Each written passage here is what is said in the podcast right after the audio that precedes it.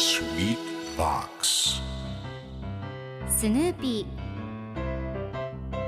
それはチャールズ・シュルツが1950年から50年もの間描き続けたアメリカの漫画「ピーナッツ」に出てくるオスのビーグル犬。主人公の少年チャーリー・ブラウンの飼い犬です。気が弱くて自分に自信が持てないチャーリー・ブラウンをはじめいろんな個性を持つ子どもたちが繰り広げる人間模様に人生の哲学を感じるのは私だけでしょうか？Peanuts Dictionary. Peanuts Dictionary. Peanuts Dictionary このコーナーではスヌーピーを愛してやまない私高木マーガレットが物語に出てくる英語の名台詞の中から心に響くフレーズをピックアップこれを聞けばポジティブに頑張れるそんな奥の深い名言を分かりやすく翻訳していきます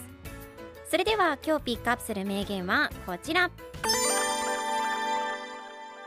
Every now and then, once in a while, you drive me crazy.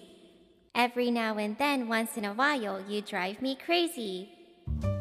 時々あなたは頭にくるわ。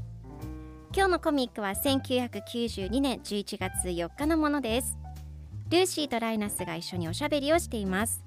ルーシーが「あらそうなの？あなたはいつも」と何かを言いかけるとライナスが「いつもって言わないで人生にいつもはないんだ」と言います。するとルーシーが「時々あなたは頭にくるわ」と怒っています。では今日のワンポイント英語はこちら Every now and then 時々という意味です Now が今 Then が過去や未来のある時点という意味なので今とある時今だけじゃなくてある時にもある。なのでたまにあるという意味になります。今回のコミックでは Every now and then once in a while you drive me crazy と出てくるので時々あなたは頭にくるわという意味になります。では Every now and then の例文2つ紹介するとまず1つ目。私たちは時々飲みに行きます。We go for a drink every now and then